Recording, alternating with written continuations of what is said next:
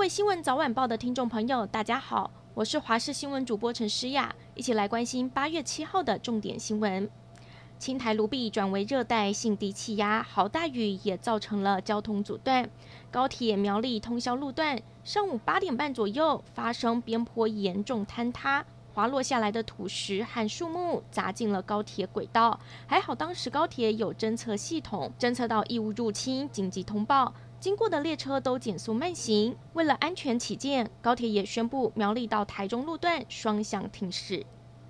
许多县市今天停班停课，高雄市凌晨开始刮起了强阵风和大雨，市区路树倒塌砸毁汽车，山区溪水暴涨，明霸科路桥被湍急的水流冲断了，还好没有人车正在桥面上通行，有民众拍下了惊险瞬间。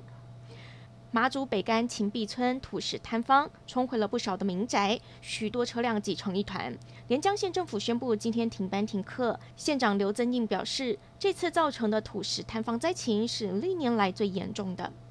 气象局指出，受到了热带性低气压和西南气流的影响，今天风雨最强。目前热带性低气压已经离开，持续朝东北方海面来远离。今天到明天清晨，雨量还是偏多，尤其中南部必须严防豪雨以上的强降雨。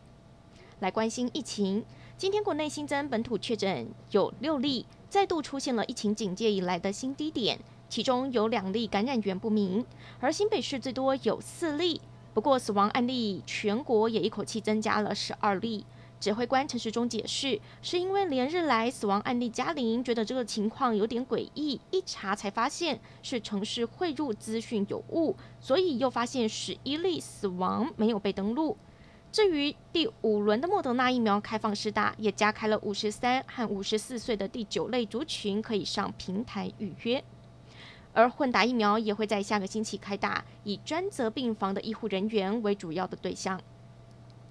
东京奥运女子高尔夫球赛事今天进入最后一天，我国好手徐威玲最终获得排名并列第十五的成绩，李明则是并列第三十四名。台湾选手在冬奥参与的赛事也画下句点。明天八月八号则是东京奥运的闭幕式。这场在疫情中的奥运盛事，台湾代表队表现亮眼，一共获得了两金四银六铜，也写下了我国在奥运史上的历史记录。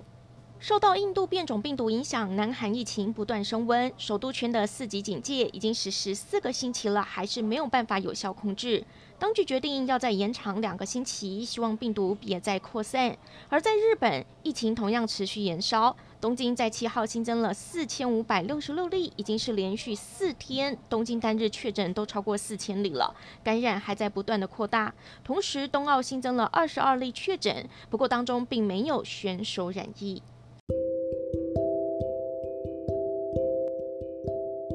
感谢您收听以上的焦点新闻，我们再会。